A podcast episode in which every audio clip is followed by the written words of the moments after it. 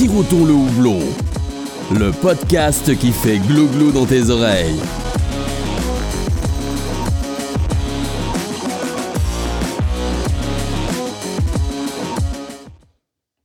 Salut à tous, c'est Alex pour le podcast Siroton le houblon. Bienvenue dans ce nouvel épisode.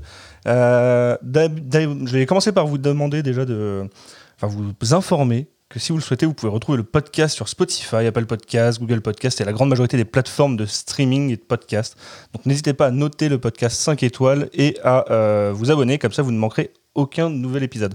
J'en profite également pour remercier quelques tipeurs qui soutiennent financièrement le- le podcast sur Tipeee. Donc merci à par exemple Vincent, Valentin et François. Euh, pour l'épisode d'aujourd'hui, on reçoit une brasserie, c'est un rencontre avec, et je rencontre euh, Victor et Léo, les fondateurs de la brasserie 90 BPM Brewing. Donc je vais les accueillir. Si, si tout fonctionne, hop, les voici. Salut les gars. C'était caché. Euh, salut Alex, merci, merci de nous accueillir euh, ce soir euh, pour ce podcast euh, et cette, euh, ce live sur euh, Twitch. C'est une première pour nous, donc on est, on est super content. Voilà, Euh, on est euh, comme tu peux le, le voir. Alors euh, vous pourrez peut-être pas l'entendre, mais on est à la brasserie actuellement, donc la brasserie Independent House qui nous accueille. On a nos fermenteurs derrière. On aura l'occasion d'en reparler, mais en tout cas, euh, voilà, Très bien. on est super content d'être là ce soir. J'ai préparé plein de questions, t'inquiète pas. Génial. Euh, bah, du coup, on va rentrer euh, dans le vif du sujet. Est-ce que vous pouvez déjà commencer par euh, bah, vous présenter, Victor et Léo? Qui êtes-vous? Qui alors euh, après toi. Alors je, me- je me présente du coup. Je vous. Alors, donc moi c'est Victor, donc, euh, donc un des deux euh, fondateurs de la brasserie. Euh, j'ai 31 ans, euh, je viens de Dijon et, euh, et avant euh, je faisais pas du tout de la bière, euh, je travaillais dans le marketing digital pour être tout à fait précis. Euh, et puis voilà, euh, Léo est à ma gauche et je vais le, le laisser euh, s'introduire. Tout à fait. pas? Tout pareil que Victor, sauf que je m'appelle bah, Léo. Euh, et avant, je travaillais pas dans le marketing digital, mais j'étais euh, chimiste euh, à l'Université de Bourgogne.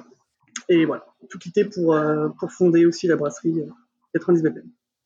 Euh, Podcast avec la brasserie 90 B- BPM Brewing, d'ailleurs. euh, 90 BPM, 90 BPM, français, anglais.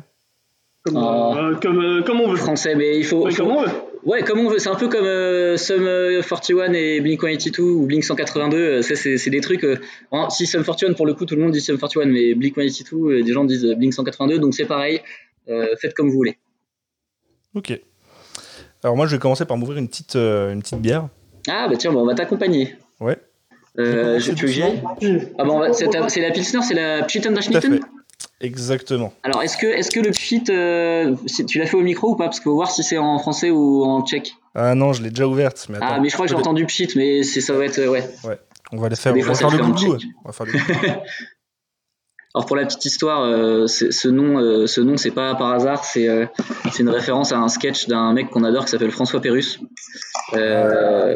Et en fait, il y a un sketch où il est en République Tchèque et il s'ouvre une bière et en fait, quand il l'ouvre, ça fait pas pchit, ça fait pchitendashnitten. Donc euh, donc voilà. Merci. Qu'est-ce que c'est? J'ai fait monter de la bière. Oh, c'est pas de refus. Tiens, je te l'ouvre. Da schnieten. Je te la verse. Merci. Je comprends mieux maintenant le l'origine du, su- du nom. Voilà, voilà. Et euh, donc, on, d'ailleurs, on profite pour euh, montrer notre petite verre à Pilsner qu'on a reçu la semaine dernière. On voit pas très bien, mais Ah ouais, on s'est fait un petit kiff. euh, on a pris des, des verres. On a fait des verres qui, pour l'instant, sont pas en vente. Ils seront en vente à la brasserie, mais, mais voilà, c'était histoire de d'avoir le verre qui, qui va avec. Donc j'ai quand même montré la canette pour les gens qui nous regardent. Magnifique. Donc on part sur une, une, une Pilsner pour débuter. Qu'est-ce que vous pouvez me dire sur cette petite Pils? Euh, Léo, Eh moi, ben, je peux commencer. vas-y, puis je répondre. complète. Bah, c'est une pils, comme son nom l'indique, elle est inspirée donc, des pils, euh, des, spi- des pils tchèques, qu'on apprécie beaucoup. Des pils un, peu florales, euh, bien amères, et puis, et puis surtout euh, bien sur le, Surtout bien sur le cépage. malt. Ouais. Ouais, bien sûr le malt, euh, toujours un petit côté crispy, vraiment pour pour ben voilà, c'est ça mettre en allemand le, le malt pour le En coup c'est un mettre en ah j'ai dit mettre en allemand, mettre en avant. Euh, le, le malt qui en l'occurrence c'est du Flor Malted Pilsner, donc un malt qui vient de chez Weyermann en Allemagne, mais qui vient en réalité d'une malterie tchèque qui euh, est un peu euh, à notre goût en tout cas le, le meilleur pour ce genre de, de produit. Voilà voilà. Très bien. Bon, continuons sur euh, votre interview.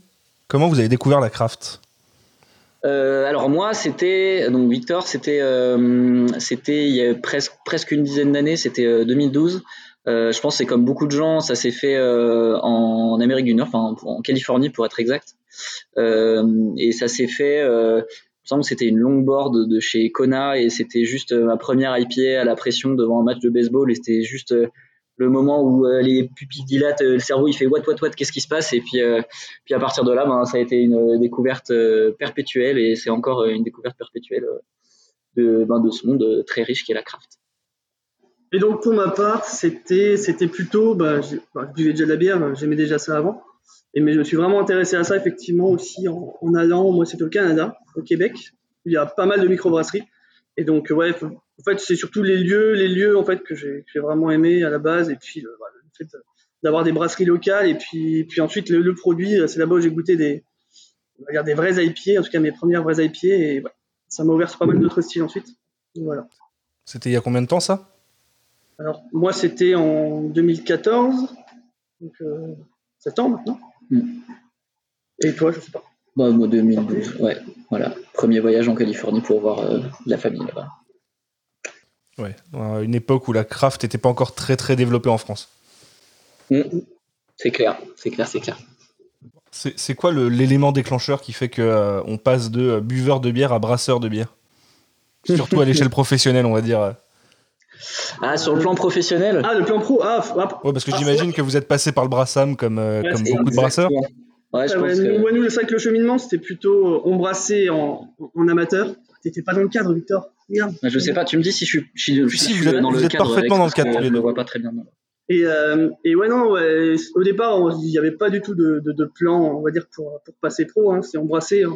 En brassam, moi, ça faisait 4 ans à peu près que je brassais euh, de mon côté. Victor, pareil. Tout préparé. Et euh, l'idée, c'était voilà, c'était bah, comme tout brassam, c'est de brasser des styles qui nous éclatent, euh, de comprendre un peu comment ça marche. Ça a commencé, euh, ça a commencé comme ça. Moi, je me souviens, c'était un kit, euh, c'était un clone.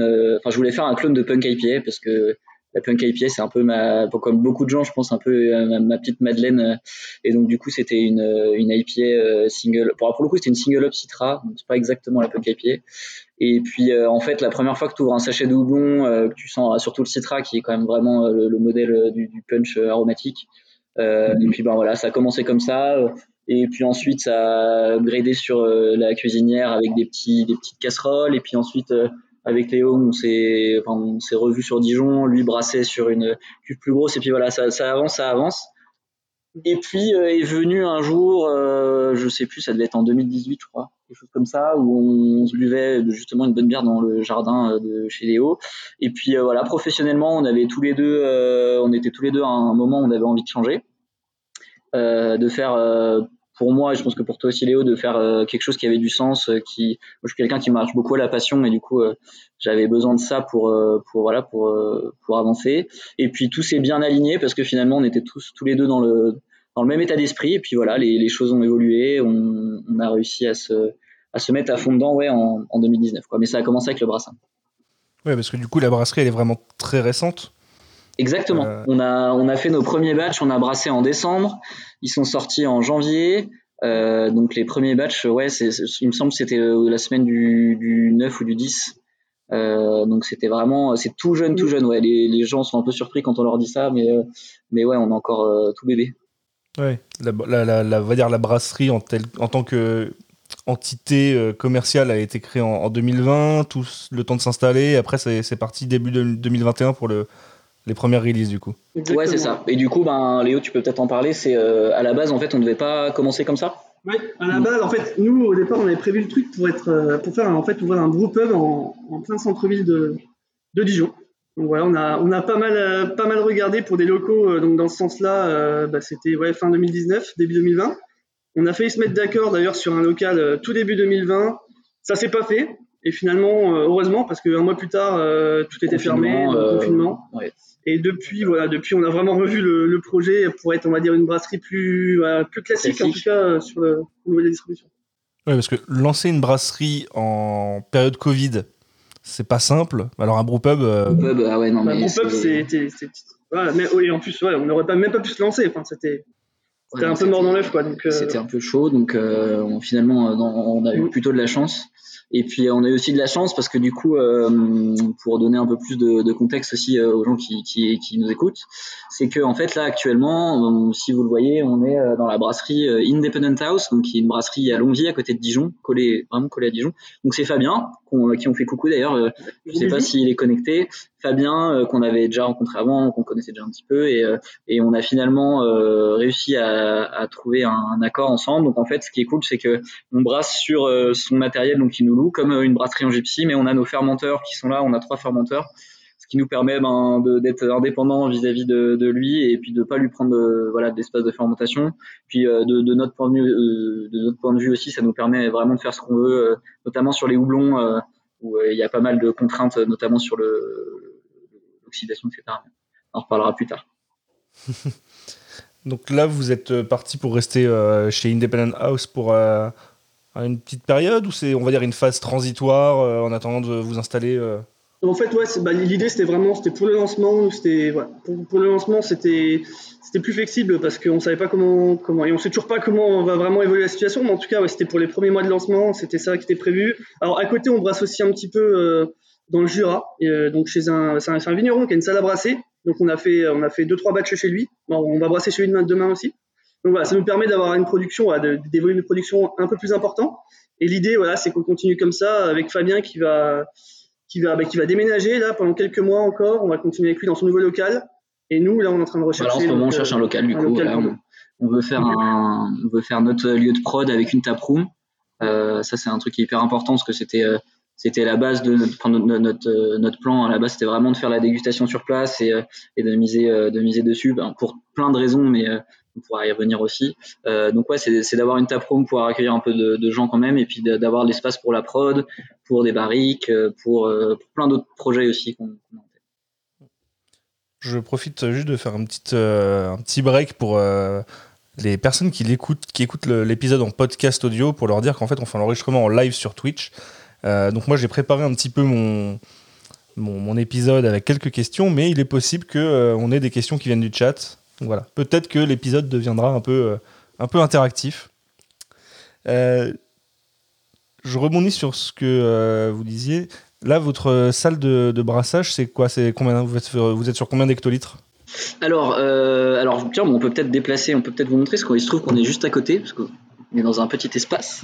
Donc, hop, là derrière, il y a la bâche à eau chaude. en fait, on est sur une machine, c'est une PBC, enfin, c'est, c'est la salle à brasser de Fab. Donc, derrière, là, une petite cuve d'empattage. Là, en termes de capacité, euh, là, c'est les buts. Euh, en termes de capacité, euh, on peut faire par batch à peu près 6-7 hectos sur, sur une pale ale, par exemple, et 4-5 hectos sur une bière un peu plus forte. après, on peut aussi faire du double brassin, donc on va dire entre 5 et 10 hectos à peu près par, par batch. Sachant que de toute façon, nous, notre, enfin, nos fermenteurs, on est limité, on a un 10 hectos qui est juste derrière là, le grand qui est Au premier et plan. On a deux 5 hectos euh, qui sont juste à côté, donc, euh, donc ouais, on, on fonctionne là-dessus pour l'instant. D'ailleurs, c'est pas compliqué de, de, brasser une Pilsner quand on a que euh, trois fermenteurs? Ah ben justement, c'est la Pilsner, on l'a faite dans le Jura justement parce que euh, alors déjà il a une eau dans le coin mais qui est juste parfaite pour la Pilsner, c'est vraiment un, plaisir. Euh, et effectivement tout ce qui, ce genre de bière qui a besoin d'un long temps de, de, conditionnement à froid, un long temps de, de lagering entre guillemets, euh, c'est le genre d'endroit où là on, en fait aussi par 10 hectolitres, mais au moins on sait qu'il n'y a pas la pression de, il faut vider fermenteur, on lui laisse le temps de, de tranquillement se, se conditionner. Ici, on fait surtout les, les, houblons. On fait les houblons, ouais, surtout. D'accord. Et les, les sour. En tout cas, la Pilsner, euh, vraiment super agréable à boire, très bien faite. Enfin, tout ce ah, qu'on demande d'une Pilsner, quoi. C'est frais, aromatique, floral, assez. Euh, assez euh, comment, je sais pas comment on exprimerait ça en français, le, côté crisp de, la, de, la, Pilsner, très céréalier. C'est ça. Et en fait, on est sur un épisode tellement interactif que dans le chat, il y a des personnes qui me disent qu'ils boivent la Pilsner en même temps que nous. Mais non, c'est génial. Si. Bah, Obvious qui nous, dit que, qui nous dit que cette Pilsner, Pilsner est magique. Ah, ça fait trop plaisir parce que en vrai cette Pilsner on l'a faite euh, vraiment plus par kiff personnel, c'est-à-dire que on voyait les tendances de la craft et on voyait pas beaucoup de Pilsner et, euh, et on s'est dit c'est quand même dommage parce que c'est des styles de bière qui sont quand même super. Euh, en fait il y a il y a très peu de styles qui sont aussi euh, simples et en même temps difficiles à faire et en même temps euh, c'est un peu la bière ultime en rentrant du boulot euh, Tu fais ça, ça fait 5, 5, 5, 5 degrés, 5, 5,5 degrés, et c'est c'est désaltérant, c'est frais, euh, c'est c'est vraiment le. Enfin, je trouve que c'est un, un style euh, vraiment euh, qui mérite à, à, remonter un petit peu en, en puissance. Et d'ailleurs, euh, j'en profite pour faire un petit coucou à Coiffe Magazine, euh, qui a fait un article là-dessus il y a pas longtemps, et sa vision est, je trouve, est très bonne. Euh, les houblons c'est bien, mais voilà, des fois il faut revenir un peu aux, aux bases et, et plaisir, au plaisir simple, si je puis dire.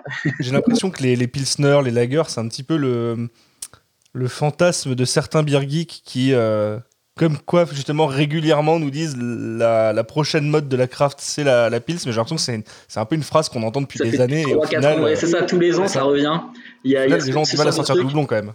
C'est vraiment ça c'est vraiment ça. Et puis finalement, c'est peut-être pas trop mal, c'est pas plus mal parce qu'au moins, voilà, si euh, si on peut euh, commencer à trouver des petites piles locales bien faites et tout, c'est c'est cool. Après, bon, s'il n'y a pas une grosse hype, en vrai, on s'en fout un peu. L'important, c'est que c'est que ce soit ce soit bon et puis qu'on en trouve euh, et puis que voilà, ce soit un style qui vive avec les autres styles aussi.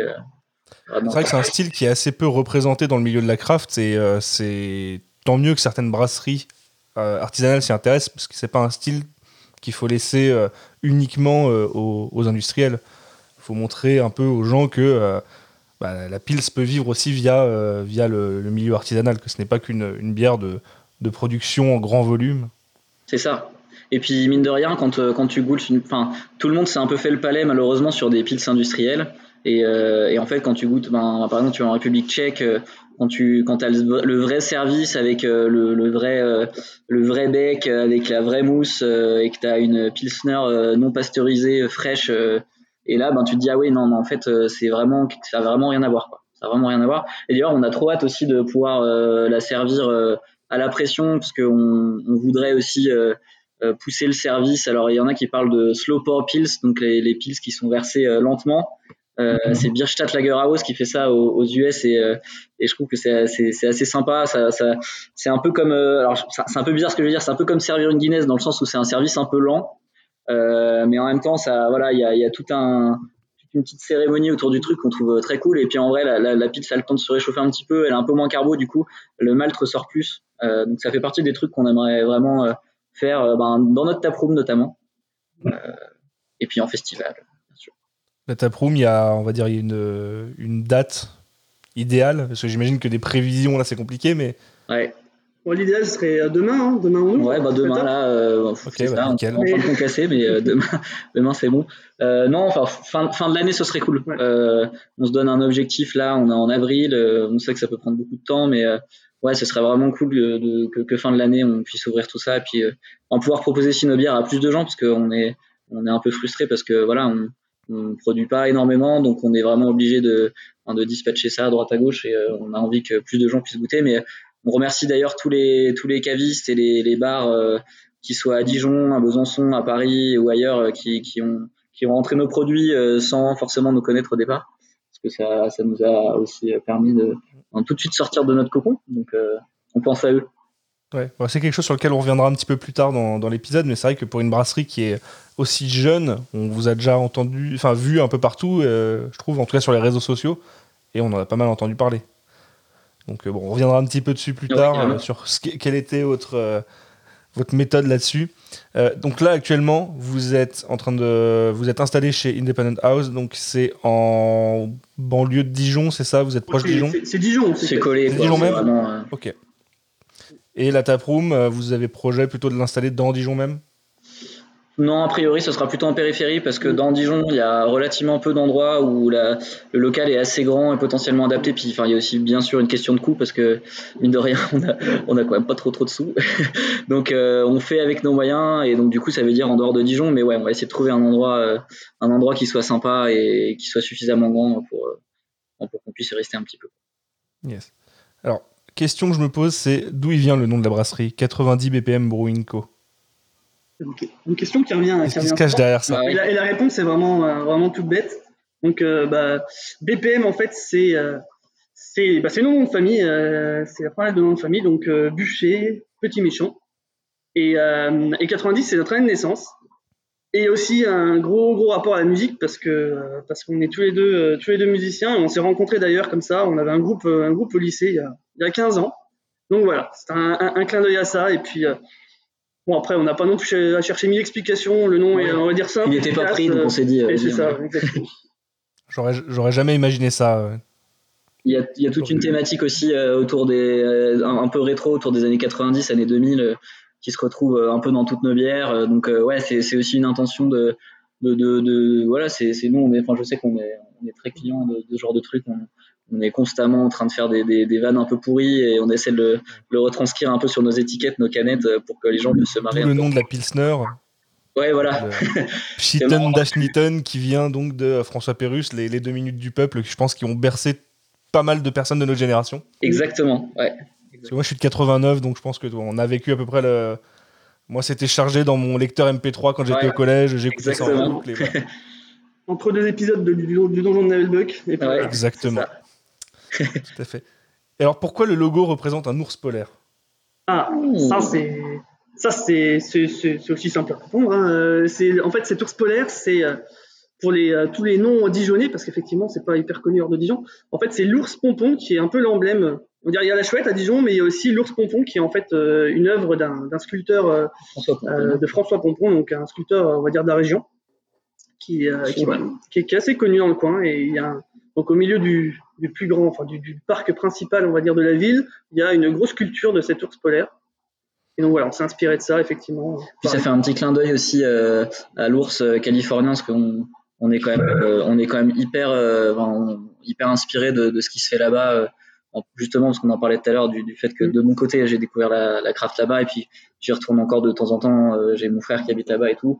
Et on s'est dit, ben, tiens, c'est cool. euh, Il y a le côté un peu local, euh, avec, ben, on veut quand même être ancré dans, le- dans, dans le, voilà, dans, dans, dans le fait qu'on est, on est de Dijon et on veut le montrer, mais aussi dans le fait que voilà, on regarde un petit peu du côté de, des, des États-Unis. The States. Yes. Dans le chat, euh, là, on nous dit que 90 BPM, c'est un petit peu lent comme tempo pour du Ah métal. oui, ex- c'est très vrai. on n'a pas choisi notre année de naissance, hein, si on pouvait être né en 180, ça Ouais. serait bien. Mais bon, ouais, c'est pas on, on fera des, des doubles croches à la double pédale et ça ira très bien. Bon, une Pilsner, c'est c'est très facile à boire, donc moi, j'en ai plus. Je vais passer sur un, une deuxième, une deuxième bah, potion magique, hein, ce coup-ci. Alors, tu, tu veux commencer? T'as la, t'as la une et la deux? J'ai la numéro 2 là dans les mains. Euh, Alors, il n'y a pas vraiment d'ordre. Moi, je, je te conseillerais peut-être de commencer par la une. Quoique- Il faudrait que j'aille la chercher au frigo dans ce cas-là. Ah bah non, parce que la, la, la 2 ressort un peu plus sweet que la une, elle est un peu plus sucrée, euh, mais après, les, deux... euh, Ouais, vas-y, hein. de toute façon, on va, te, on va te suivre, je crois qu'on en a au frigo, donc... euh, Je vais pas pouvoir vous boire toute la gamme non plus pendant l'épisode. hein, Bah non, sinon je pense qu'on va... On va Je vais dormir faire un choix. Vous me conseillez de prendre plutôt la une que la 2 Euh, non, en vrai, c'est comme tu veux, ça dépend s'il y a des houblons qui te parlent plus. euh, mais, Alors là, la euh, 2, on est sur Citra Galaxy Eldorado. Tu peux me rappeler ce que c'est la première? Euh, la première, c'est Citra Mosaic Simcoe, c'est le trio euh, gagnant. euh, Classique. et euh, alors, moi, après, je sais pas, la, Léo, laquelle tu préfères. Je sais qu'il y a des gens qui préfèrent la 2, il y en a qui préfèrent la 1. Moi, je préfère la 1, je Moi, je crois. préfère la une aussi. Mais Bon, euh, bah, je vais vous mais accompagner mais, sur la Après, euh, les, elle, enfin, goûts et elle voit, hein. comme on dit.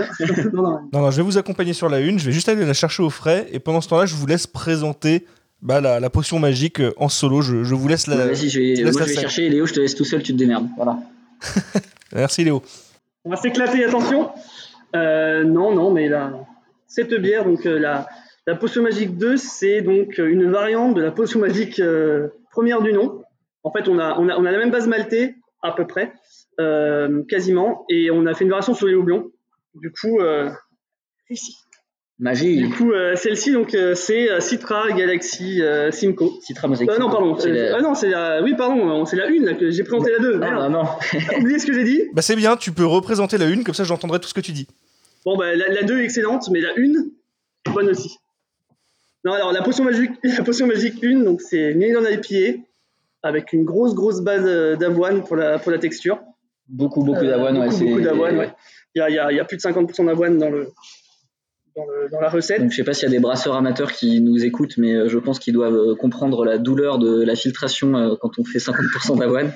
Et je peux vous dire qu'avec notre petite cuve manuelle sans malaxeur, on, on, a, on, on, on doit vraiment faire les bras, du- de notre corps pour qu'elle elle se fasse, mais, mais au moins c'est ce qui apporte la texture, je pense vraiment, vraiment onctueuse. Mm. Alors, je suis en train de regarder du coup la liste des ingrédients. Et je vois quelque chose d'intéressant. Graines de coriandre. Et oui, Tout à fait. c'est le petit twist. C'est le petit twist, effectivement, on aime bien parce que ça, c'est des trucs, c'est pas mal de tests qu'on a fait en fait. euh, en homebrew et puis c'est un truc les, les graines de coriandre donc euh, euh, c'est assez intéressant ça va rajouter une note un petit peu acidulée qu'on trouve assez sympa et puis euh, et puis ça va apporter pas mal de géraniol qui va être ensuite euh, bah, biotransformé par les levures donc voilà, c'est un truc assez intéressant aromatiquement et qui va venir vraiment on va dire en, en support de, du houblon aussi. Voilà. Très bien. Bon, est-ce qu'elle parle une langue particulière quand on le- quand on l'ouvre celle-ci? Le, le, le, le, le gaulois j'imagine.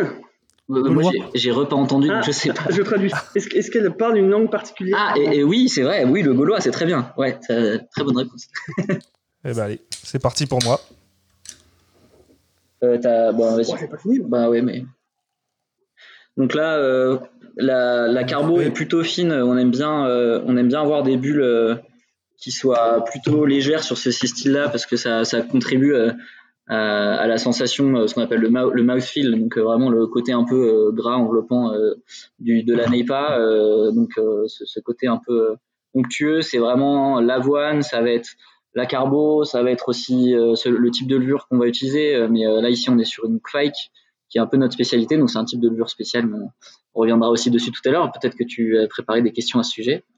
Euh, et puis aussi un petit peu les sucres résiduels, même si on n'aime pas trop avoir des bières avec trop de sucre résiduel, euh, euh, parce qu'on considère que voilà le, le, le gras, on peut l'avoir avec d'autres d'autres moyens que le, le sucre résiduel. Du coup, j'imagine que ça brasse sans, sans lactose, sans maltodextrine ou ce genre de choses? Alors sans lactose, oui. Euh, ça c'est, je pense, c'est un ingrédient qu'on utilisera peut-être. On, on- on va l'utiliser, on, on l'utilise un petit peu euh, plutôt dans les dans les stouts, enfin dans les imperial stouts, des choses comme ça. Ouais, On trouve que dans les houblons, euh, genre une milkshake IPA par exemple, ça nous a jamais trop trop parlé.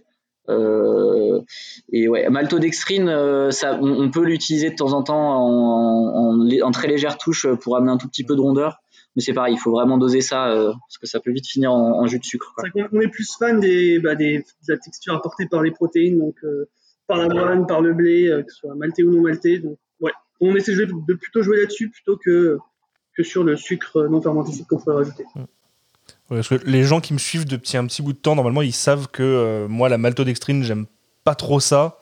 Et c'est surtout ce qui fait que j'ai un petit, euh, une préférence souvent pour euh, des, des, des, IPA euh, françaises, alors que euh, bah, les américaines, que tout le monde en sens, j'ai toujours un peu de mal. Je trouve qu'elles ont ce côté. euh, bah, enfin, c'est peut-être moi qui me fais une idée, mais je retrouve qu'il ressort pas mal euh, en bouche l'utilisation de la maltodextrine. Ouais, c'est clair. C'est vraiment comme un peu comme le lactose, hein, peut-être un peu moins fort, mais une fois que tu le détectes, en fait, tu peux vite le retrouver et, euh, et il faut vraiment l'utiliser de manière très très légère.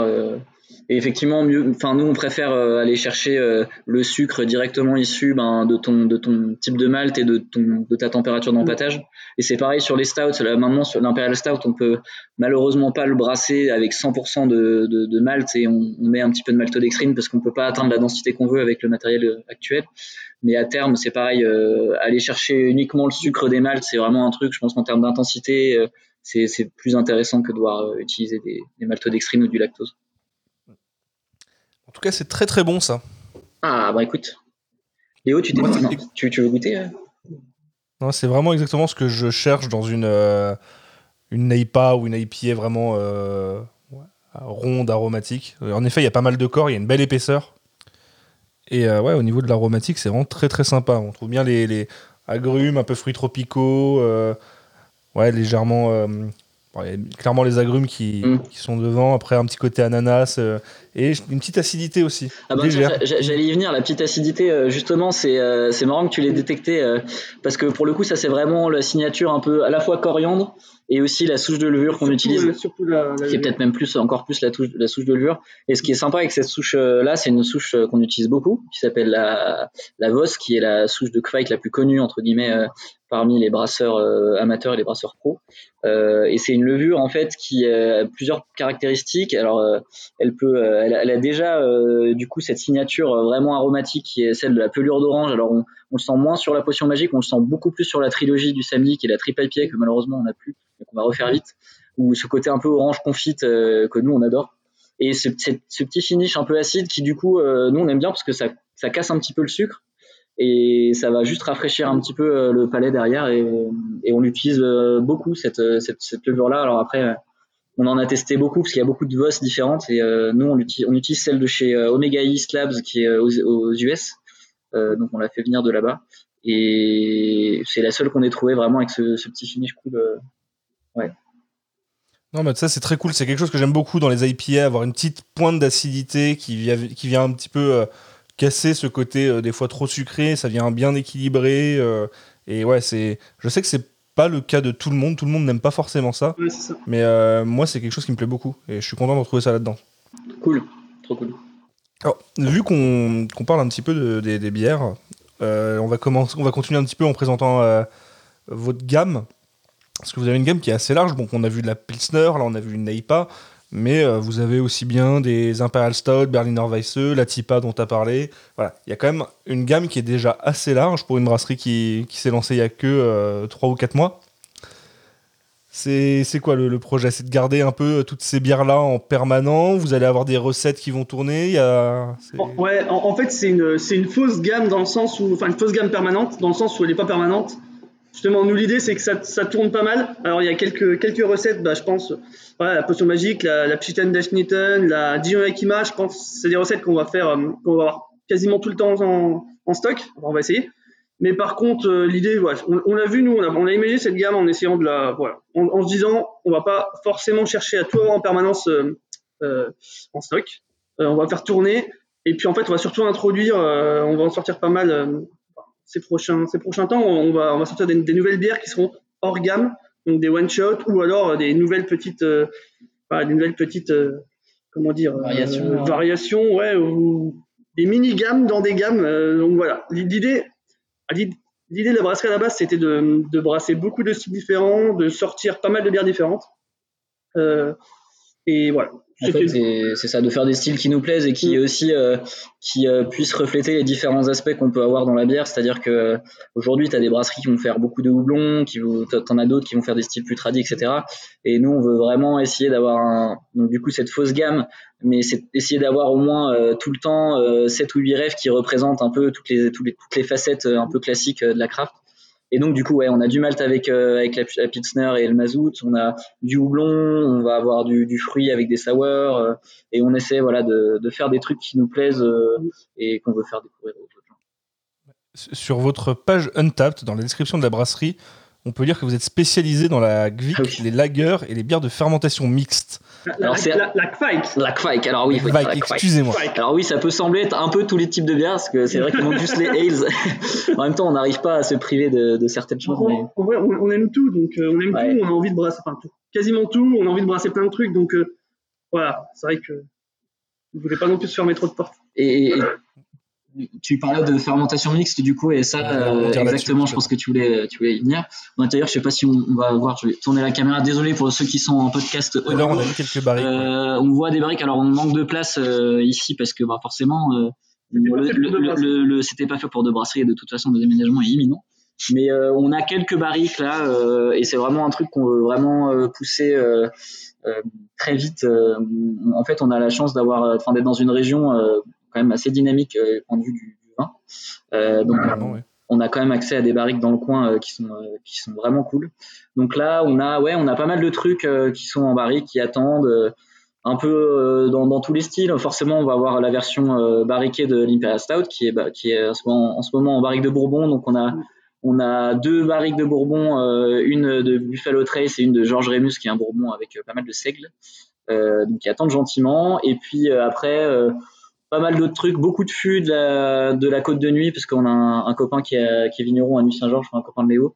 Donc on, a des fûts de Nuit-Saint-Georges, du faune romanée, euh, on, a pas mal de choses. Et donc voilà, là on a une Belgiane quad en fût de Nuit-Saint-Georges, on a une, euh, une euh, donc une bière crue euh, sans ébullition, euh, avec des copeaux de chêne de Douglas, enfin plein de trucs un peu bizarres.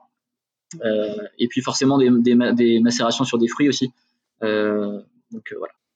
Donc vous avez déjà pas mal de choses qui sont euh, en préparation. euh, ça annonce des trucs sympas. Bah écoute, on espère, On ouais, espère. on espère.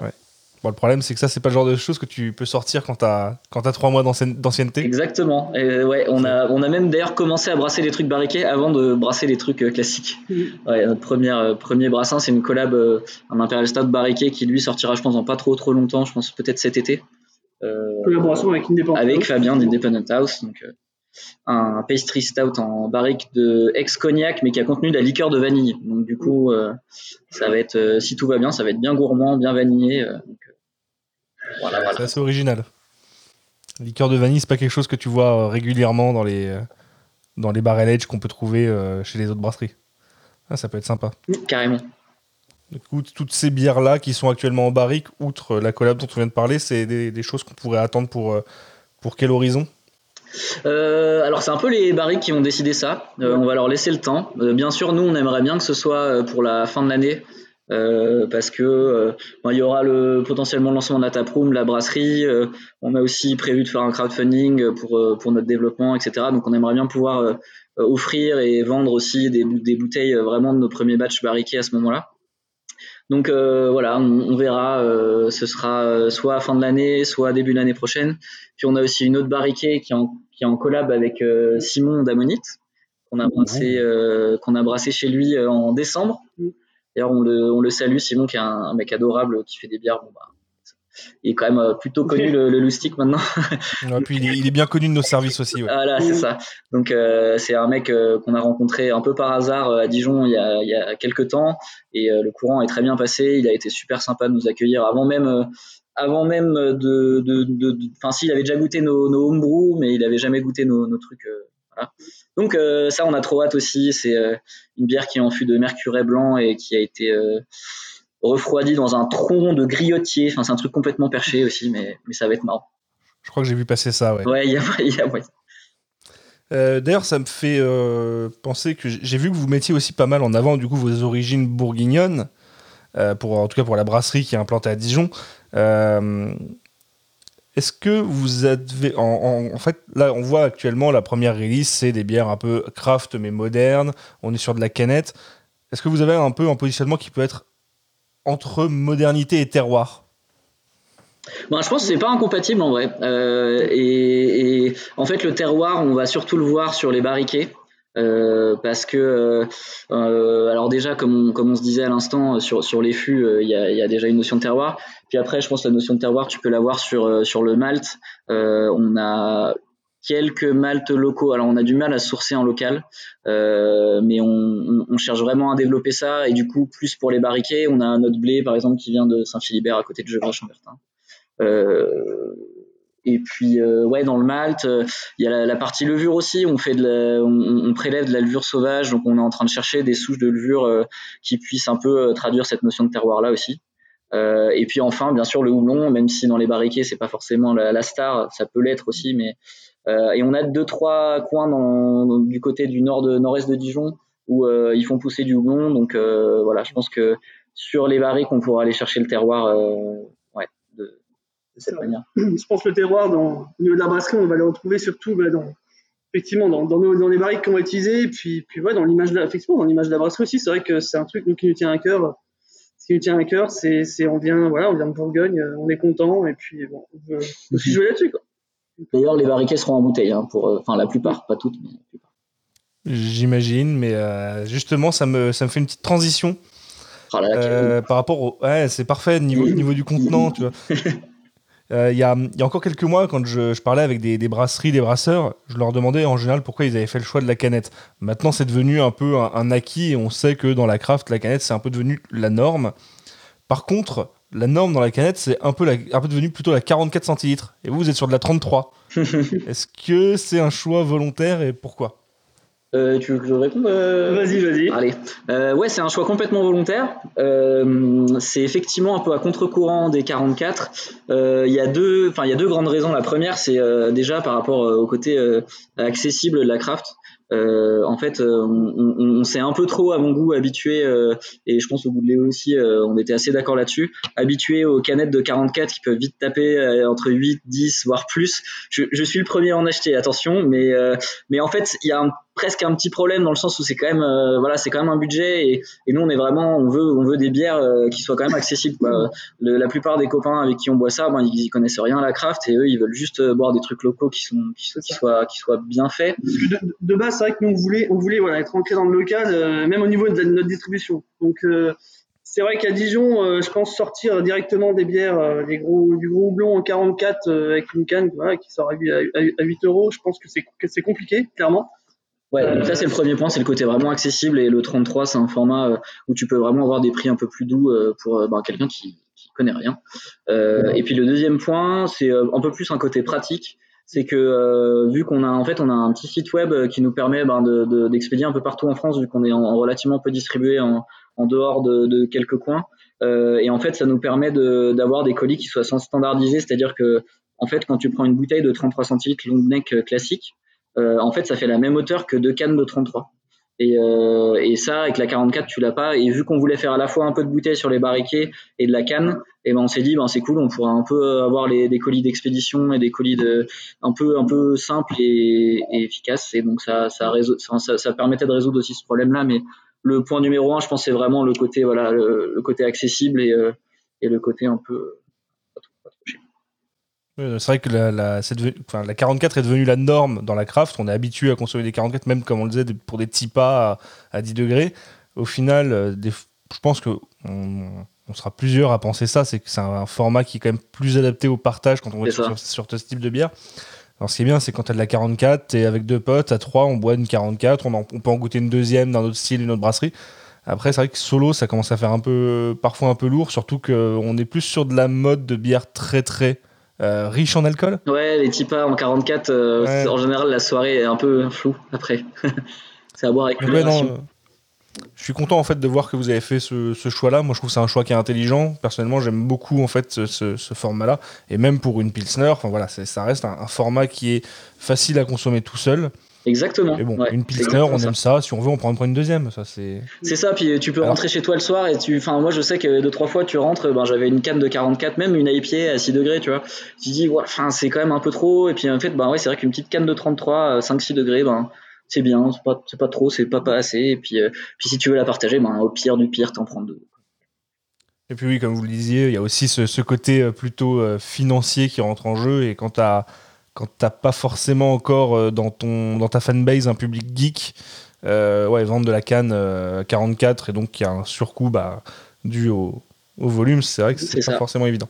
Même si euh, techniquement ça coûte moins cher du point de vue du brasseur de faire de la canne de 44. Donc nous, ça nous coûte plus cher de faire du 33 que du 44.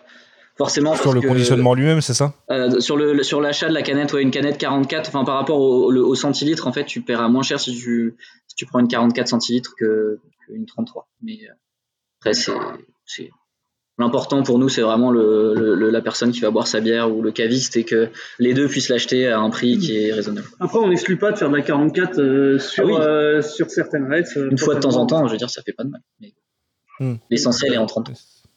Si vous pouvez vous permettre de faire les deux et d'avoir le choix entre de la 44 et de la 33, bah, c'est vrai que vous pourrez faire de la 44 sur des styles qui sont plus adaptés et de la ça. 33. euh, Ce qu'a fait euh, Fauve il y a pas si longtemps, ils ont sorti euh, la 44 et la 33. euh, alors je sais pas pourquoi, mais en tout cas je trouve que c'était plutôt une bonne idée. On, on a bu leur Ils sortent leurs Imperial euh, Stout en 33 par exemple, donc forcément, euh, oui, un Imperial Stout quand il sort à 11, 12, 13 Mm, degrés, c'est vrai que bon, c'est plus intelligent de le mettre en, en- en 33. c'est clair. Euh, bon, J'ai une autre question, on, t'a un- on a, déjà- on a déjà un petit peu parlé, mais on va peut-être développer un petit peu, c'est d'où vient l'inspiration des noms des bières? Alors on, Voilà, on a dû une l'explication pour la- qui s'appelle la connerie. On, on sait- on- on a- est plutôt fort. pour ça. on est plutôt fort pour ça. On essaie de, de paraître un petit peu des gens normaux comme ça, mais euh, mais euh, je pense que si euh, vous mettiez une caméra dans la brasserie la journée, vous dire mais c'est pas possible, mais que- qui sont ces gens? Euh, Et donc je pense qu'en fait c'est juste des trucs qui fusent tout le temps. Et en fait on note tout depuis ben, depuis deux ans maintenant. Donc on a un carnet de notes euh, complètement absurdes avec euh, ben, des noms de bières, des tentatives de recettes, des trucs comme ça. Et en fait ben voilà on, on, on essaie de quand on en a un qui nous plaît, on essaie de, de pousser le concept à fond et puis euh, puis vu que de base on aime bien euh, voilà jouer un peu avec les mots tout ça ben ça, ça, ça donne un peu ces trucs là et du coup c'est pas facile de sortir régulièrement des bières avec des nouveaux noms parce que ça prend quand même du temps de de sorte de, de trouver ces noms là et du coup euh, des fois on est là on dit on n'a pas encore de nom euh, merde mais mais on finit toujours par trouver. D'ailleurs, il y a qui attend son nom encore. voilà euh, vu qu'on vu qu'on savait pas comment on allait l'appeler on l'a appelé la, on l'a appelé la Yuri Jorka Hefeweizen c'est pas du tout une Hefeweizen mais c'est une double IPA Ouais, euh, bah, alors, parce qu'on a vu là jusqu'à maintenant, on a parlé de la la. Oui, oui, oui. Euh, on a parlé, bon, là, la potion magique, on a un nom qui est déjà un petit peu plus, euh, on va dire, standard, plus, plus traditionnel. Euh, là, j'ai euh, l'Imperial Stout qui s'appelle la Mazout, ne pas se jeter dedans. C'est vrai que là, on est sur quelque chose d'un peu loufoque. Mazout, on comprend. Pourquoi ne pas se jeter dedans? Ça, c'est la, ça, c'est, c'est un- ça, ça vient d'un film qu'on adore et je pense que pas mal de monde, pas mal de monde auront la rêve. C'est La Cité de la Peur. Donc, c'est la, la scène d'introduction, euh, donc qui est le, le faux film Red is Dead. Euh, D'ailleurs, Sainte- la- il me semble que bah, la brasserie Sainte-Crue avait fait une bière qui s'appelle Red is Dead, j'ai bu il y a super Ouais. longtemps. Je confirme. Et ça m'est revenu l'autre jour, euh, et voilà, fin de la parenthèse, pardon. Ouais, et donc ouais, ça, ça, ça vient de là. Donc c'est le panneau, le panneau avant que le, avant que le méchant tombe dans le, dans, dans le mazout. Enfin, retombe du coup. Enfin, non, et d'ailleurs, tombe, il euh, tombe, il d'ailleurs. tombe et ensuite il retombe dedans. On va probablement faire d'ailleurs une, Probablement, c'est on va faire une, une variation sur cette bière qui s'appellera. Attention, hein, c'est une grosse annonce. euh, ne pas retomber dedans. Voilà. Ne pas se Pas se rejeter, rejeter dedans. dedans. Non, ne pas se rejeter dedans. Il se trouve qu'en fait, c'est celle qui est en barrique de Bourbon qui est juste à notre gauche. Voilà. Ça, ça, ça- ça- Et, euh, et ouais. Il y a pas mal de monde qui nous a dit ouais, mais vous avez, euh, vous avez repompé le nom de, le nom de, c'était, euh, c'était, Au Pyrote. c'était au Pyrote. La Mazout, ouais, alors d'ailleurs, désolé. euh, on on a- on la gamme des mazouts. c'est, pas du tout intentionnel, on s'en est rendu compte après, vrai Mhm. dire. Et puis après, c'est la mazout, ne pas se jeter dedans. C'est-à-dire que c'est le nom global, il faut le voir comme ça. C'est pas la mazout, c'est pas pareil. Pirode, c'est voilà, c'est un peu la vie d'ailleurs, hein, euh, Pirode. C'est excellent, Euh, c'est une brasserie qu'on adore. Et voilà, on voulait pas. euh, on nous a fait une fois la remarque, on s'est senti un peu con, mais c'est la mazout, ne pas se jeter dedans. Chez, chez les geeks, de toute façon, il est quand même assez admis qu'on on appelle des, des Imperial Stout des pétroles. Oui, voilà. Voilà, Mazout, Ah, ça bah. reste un terme assez classique. Ouais, dans les autres, dans les autres noms, on avait la, la Berliner Weisse à la framboise qui s'appelait la Minitel Rose. Ouais, je pense que là c'est pareil, hein, euh, ré- référence à, à, à notre génération, on va dire. Ouais, c'est ça. Quelque chose qu'on a Et connu. euh, tout ce côté un peu ouais rétro euh, technologique. euh, il y aura pas mal aussi de refs aux jeux vidéo. On en a pas trop fait pour l'instant, mais on en a plein en stock euh, parce qu'on est on est tous les deux des, des gros fans euh, de, de jeux un peu un peu rétro notamment. euh, voilà. Il, des- va, y avoir des trucs autour de de, de, la Nintendo, euh, de, de la Dreamcast, bref, plein plein de choses comme ça. Euh, donc effectivement, la Minitel Rose est complètement dans cet esprit aussi. Yes, trilogie du samedi, pareil, je pense que ça, euh, on voit très bien à quoi ça référence. Ouais. Par contre, je vois qu'il y avait une, euh, une au cassis noir, la confiture de l'espace. J'ai moins la ref là par contre. Celle-là, elle est, elle, alors, elle est à la fois euh, évidente et pas évidente. En fait, euh, je pense que tu as dû voir ce film dans ta jeunesse avec euh, Michael Jordan, les Looney Tunes, Space Jam. Les Space Jam, bah évidemment. le mélange, voilà. le mélange, le mélange euh, Voilà. dessin animé et film. Et vu qu'on est français parce que euh, les trucs américains ça va bien deux secondes, bah, ça a la confiture d'espace. Ah bah oui, mais non, mais ça fait sens maintenant que tu le dis. Voilà. Mais c'est une fois qu'on se le dit, ça semble évident, mais c'est vrai que comme ça, c'est pas évident. Donc, euh, étant un peu amateur de Ah, basket, ça me faisait plaisir de glisser une petite ref aussi euh, à notre cher Michael Jordan. Dans le chat, on nous demande à quand la choucroute interdite. Avec quand la choucroute? La choucroute interdite. Euh, c'est- en fait, il faudrait qu'on mette un panneau dans la brasserie choucroute, choucroute interdite. Je pense que ça, je pense qu'on- ou dans la taproom, tiens. Merci, on le notera. Alors, moi, je- la, la- la suite, on va parler un petit peu euh, Untapped. Je sais pas ce que vous pensez de ce réseau social de Beer Geek. Euh, c'est- Moi, je vais te laisser répondre parce que j'en pense. euh, moi, moi, je suis pas, je suis pas, ah, je suis pas très très impliqué dans Untapped euh, et j'y porte pas trop trop trop d'importance, mais je pense que c'est quand même important. Et je vais te laisser Ouais. compléter ça. Oui, ben c'est vrai que Untapped, euh, c'est un, un truc en, en France. Enfin, c'est vrai que depuis 2-3 ans, on voit vraiment qu'il y a de plus en plus de gens qui l'utilisent, de plus en plus de brasseries qui font attention. C'est aussi qu'il y a des cavistes qui regardent, qui heureusement ou pas heureusement, je sais pas, euh, regardent un peu ça quand ils commandent. euh, donc c'est un peu à double tranchant. Euh, je pense que je pense qu'à la base c'est un très bon outil parce que tu, tu, tu, enfin moi je sais que j'utilise depuis assez longtemps et je, je vois mes, mes commentaires sur des notes d'il y a 7 ans. Enfin je vois des notes de 2014. Je me dis ah, tiens par exemple IPA Citra Galactique euh, Grand Paris, euh, une des premières vraiment euh, IPA, vraiment belles IPA françaises. Et je vois que ben, tiens, en 2015, euh, c'était mon IPA préféré et, et ça reste un petit peu aussi un de mes gros classiques. Et en fait, tu peux regarder un petit peu comment tes goûts évoluent. Euh, et je trouve que de ce point de vue-là, c'est vraiment cool parce que euh, vu que le craft, euh, c'est vraiment un voyage et tu commences avec une bière et puis tu découvres, tu découvres, tu découvres et puis ça, ça ne s'arrête jamais. Euh, je pense que c'est bien d'un point de vue vraiment personnel pour voir un petit peu comment on évolue, ce qu'on aime, ce qu'on n'aime pas. Euh, je pense que c'est important d'essayer de mettre des notes aussi de, de, dégustation quand on boit des trucs, même si ouais, quand tu te fais 15 canettes en un soir, alors attention, hein, il faut boire avec modération, mais euh, la 15e canette, c'est vrai que c'est plus dur de, de, mettre des notes, mais euh, des, des, commentaires. Euh, donc de ce point de vue-là, je pense que c'est bien. Euh, après, c'est vrai que euh, il y a l'effet, ce qu'on appelle un peu l'effet Pokédex. Euh, je, je, fais un petit clin d'œil à mon pote Matt Carbo, qui est une machine de guerre d'Untapped qui qui, qui check-in plus vite que son nombre. Euh, mais non, non, il y a vraiment un effet collectionneur qui est pour le coup un peu dommage, c'est-à-dire que les gens vont jamais boire deux fois la même bière. Alors que, ben voilà, je veux dire, une, une punk IPA, ben t'en as une au frais, ben t'es content de la boire euh, quand tu reviens du boulot. Euh, même si certes, ça a un peu évolué depuis les débuts de Brewdog et que voilà, il y a plein d'autres trucs.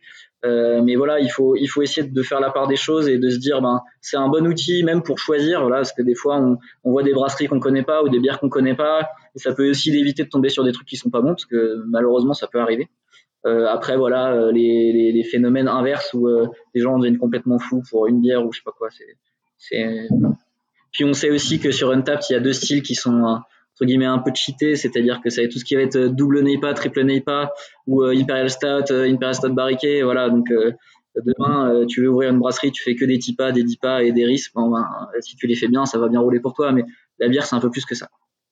Ouais. Bah, en fait, moi, euh, Untapped, ça va faire le sujet d'un épisode prochain du, podcast. Et en effet, en, regardant un petit peu ce qui se faisait sur Untapped, dans le top des brasseries françaises, euh, et surtout dans le top des bières françaises, il n'y a quasiment que des TIPA, des triple NEIPA et des Imperial Stout. Ouais. Je crois qu'il n'y a qu'une seule bière qui peut être en dessous de 10 degrés.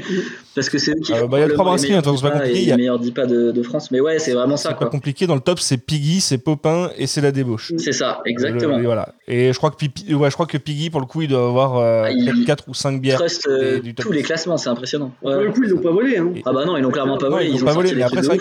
Ouais. On voit qu'aucune des bières du top ne descend en dessous de 10 degrés de mémoire. Donc il euh, y, a, y, a, aussi ce facteur, peut-être, euh, alors degré d'alcool, mais je dirais plus derrière sucre résiduel. C'est peut-être ça aussi qui ouais. séduit. Et puis puissance aromatique aussi, parce que euh, tu peux pas dry hopper une session comme tu dry hop une triple IPA. Tu peux y aller beaucoup plus fort dans une triple IPA euh, et tu sais que tu auras moins de problèmes de déséquilibre parce que ben, tu as une telle puissance derrière que c'est vrai. Enfin, moi j'adore les, les triple IPA et je pense que les aussi.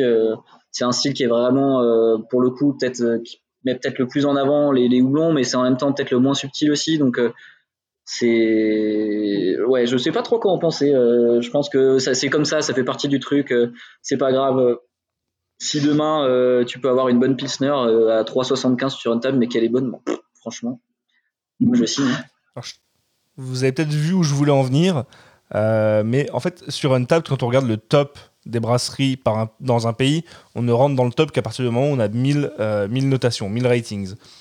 Vous, actuellement, vous êtes à un peu plus de 300 de mémoire. J'ai pas regardé là ces derniers jours ça avait quand même augmenté ou pas. Je crois que vous étiez dans les ouais, 320. On est entre 300 et 500, euh, je sais plus, parce qu'il y, a les, il y a les nombres de check-in, il y a les notes. Mais euh, ouais, regardé. Je pense que c'est le nombre de check-in unique qui doit être pris en compte. Euh, mais pour le moment, vous avez déjà une moyenne qui tourne dans les environs de 4,1 ce qui, pour une brasserie française, est excellent. Je pense que si jamais vous rentriez dans le top des brasseries euh, Untap notées, là, actuellement, vous seriez peut-être deuxième derrière Ammonite. Ça, Bourgogne en force. On a plein de copains qui nous ont mis des bonnes Ouais, on a, on a payé des, des, ah. des mecs euh, en, en, Asie du Sud-Est pour qu'ils nous mettent des bonnes mais est-ce que vous vous attendiez à un accueil aussi positif là en vous lançant il y a, il y a quelques mois? Pas, pas, du tout. Euh, alors, je, on a tous les deux en avis. Je pense c'est que ça fait partie. Enfin, ça, ça, je pense qu'avec beaucoup plus de notes, ça va se niveler un petit peu. Alors après, c'est cool parce que bon, tu regardes la potion magique, commence à avoir 60, 70 avis. Ça veut dire que il y a quand même un certain nombre de gens qui aiment bien. Donc ça, c'est cool. Après, euh, forcément, je pense que ça va baisser. Euh, je, je vois pas comment ça, peut tenir. Enfin, personnellement, voilà. Et c'est pas spécialement un problème. Hein. De toute façon, euh, l'important c'est que les bières soient bonnes et que les gens les aiment bien. Euh, donc ouais, après si on continue jusqu'à 1000 euh, votes, enfin 1000 notes et que ben on a une bonne note, c'est c'est c'est génial. Hein. Franchement, on prend.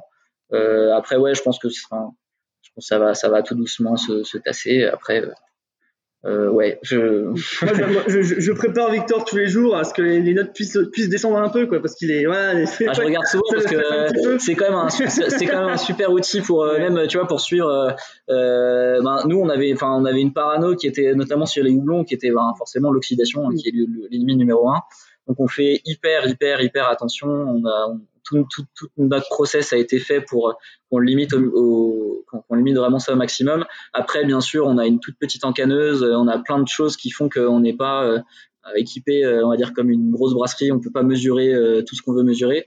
Donc voilà, on suit ça avec beaucoup d'attention parce que ben, dès qu'on a un commentaire ou quelqu'un qui dit attention il y a l'oxydation ou quoi, heureusement on n'en a pas eu. Mais euh, je pense que c'est un, un bon moyen aussi de suivre, euh, ben voilà déjà euh, ce que les gens boivent, De rester en alerte. Ouais, ce qu'ils aiment ou ce qu'ils n'aiment pas, et surtout, ben, s'il y a un problème euh, de qualité, euh, ce qui nous est pas encore arrivé, et j'espère ne nous arrivera pas, même si euh, toutes les brasseries ont connu ça un jour. voilà, c'est un bon outil de suivi pour ça. Ouais. Bon, moi, en attendant, je me suis jeté dans le mazout. Ah bah j'ai sans transition. Bah ouais, moi j'ai fini ma potion. Ah bah Léo il a fini.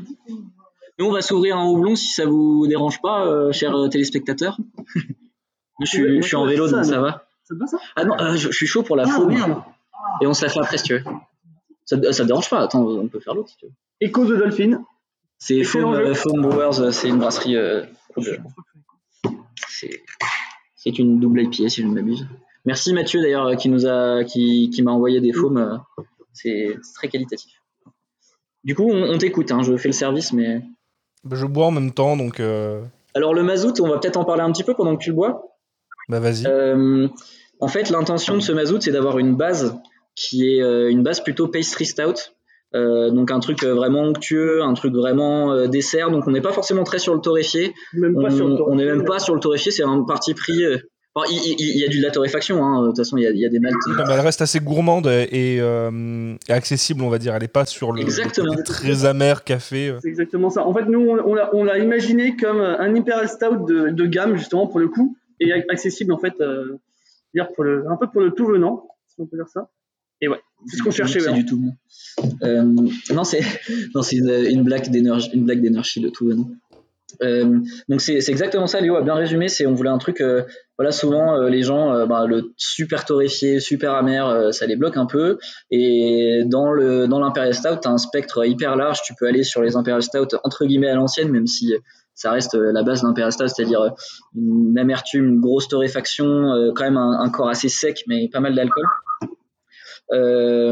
Et ça, ça, enfin, ce sera un type d'imperial stout qu'on va faire bientôt avec un nom pareil, un peu, un peu idiot en référence aux inconnus cette fois-ci, mais on n'en parle pas tout de suite, euh, qui sera pour le coup euh, un imperial stout, euh, imperial coffee stout. Il est parti. Alex, il est parti, ça y est, on en est tout seul. euh.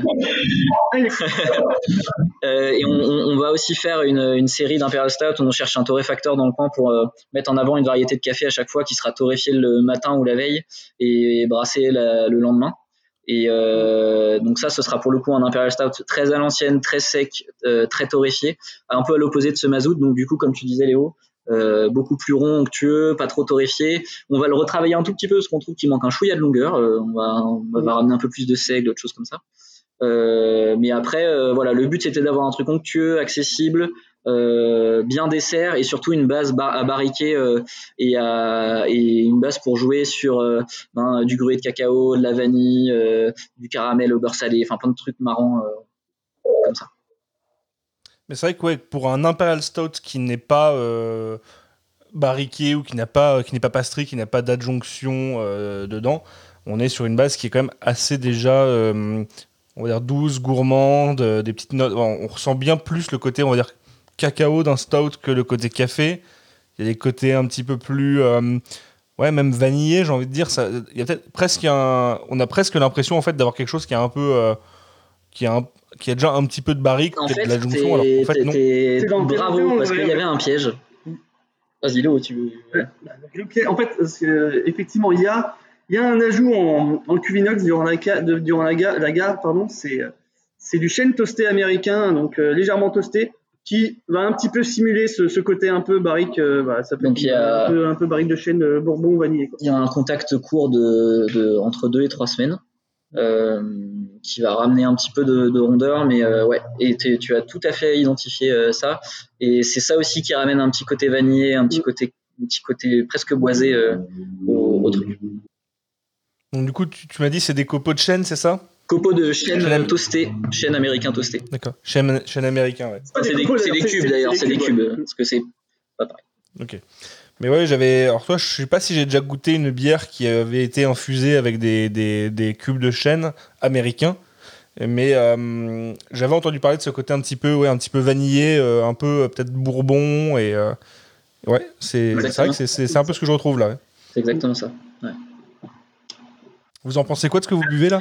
Euh, c'est un peu perturbant. Ouais, Euh, ouais. en fait, on n'avait pas vu, mais c'est une double IPA euh, avec du sel de mer et des fruits de la passion. Ouais. Euh, alors, Léo, je sais pas pour toi. Moi, bah, je- j'aime pas forcément les, j'aime pas forcément les, les, les IPA avec, euh, avec des, avec du fruit, bah, style euh, fruit de la passion ou mangue, parce que Bon, ils ils sont déjà dans les donc ouais, euh, peu pour- pourquoi aller les le chercher avec du fruit quand tu peux les les mettre avec du mais c'est- après c'est, c'est quand même bon, mais c'est un petit jus de fruits.